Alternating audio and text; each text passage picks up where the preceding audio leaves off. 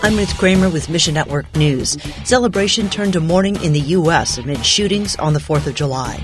And the deaf are among the world's largest unreached people groups. One Ministry is coming up with a way to change that, beginning with a creative approach to Bible translation. We'll unpack that story in just a couple minutes. But first, the twenty-one-year-old suspected of opening fire on a July fourth parade in the U S could face life in prison without parole if convicted on murder charges.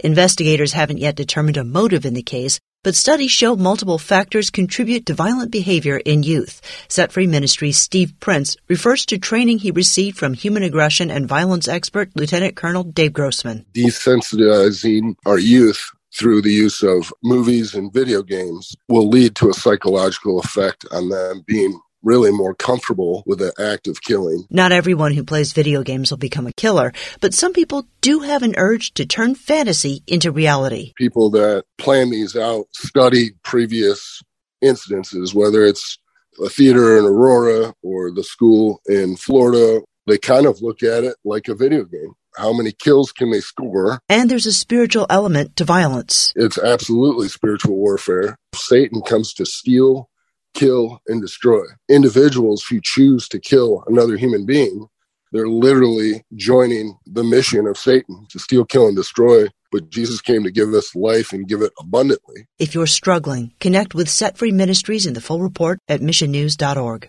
Next, twelve Christians have been hailed as heroes in the Ukrainian city of Severodonetsk. Eric Foley with the Voice of the Martyrs Korea says these Christians brought food, diapers, medicine, and New Testaments to people in the city.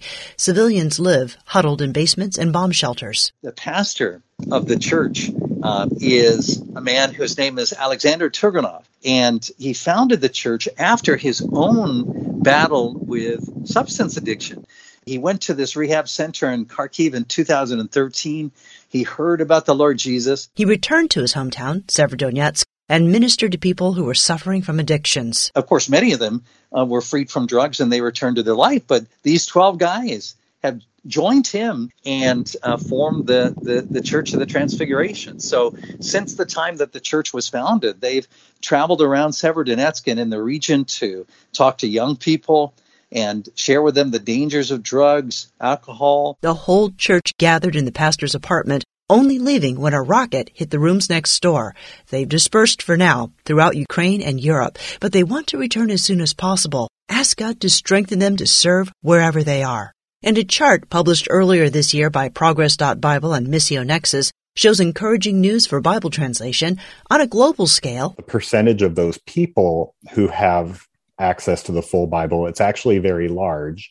It's over ninety percent. Door International President and C E O Rob Meyer says, but if you sort of shift the, the view specifically to sign languages and deaf communities, the numbers actually change dramatically. And we still have whole people groups that number in the millions that still don't have any scripture access at all right now. Door trains and equips deaf believers to do church planting and sign language Bible translation. And this year, along with traditional translation work, we've been developing videos in partnership with Deaf Harbor, which is a deaf ministry based out of the Minneapolis, Minnesota area. These how-to resources are meant to help deaf believers anywhere in the world start a translation project in their sign language. Our desire is to see these resources go well beyond any place that Door has immediate reach in, so that they would empower and um, support other Bible translation efforts. Only two percent of the world's seventy million deaf people know Christ. Pray for sign language Bible translation partners. Thanks for listening to Mission Network News, a service of One Way Ministries. We're listener-supported by people just like you. So by giving to Mission Network News, you enable us to keep the stories of God's kingdom coming. So join us here on Facebook, Twitter, or Instagram. You can also find us on Alexa, iTunes, or T W R three sixty. And together, the Great Commission happens. Look for links at mission news dot org. That's mission news dot org. I'm Ruth Kramer.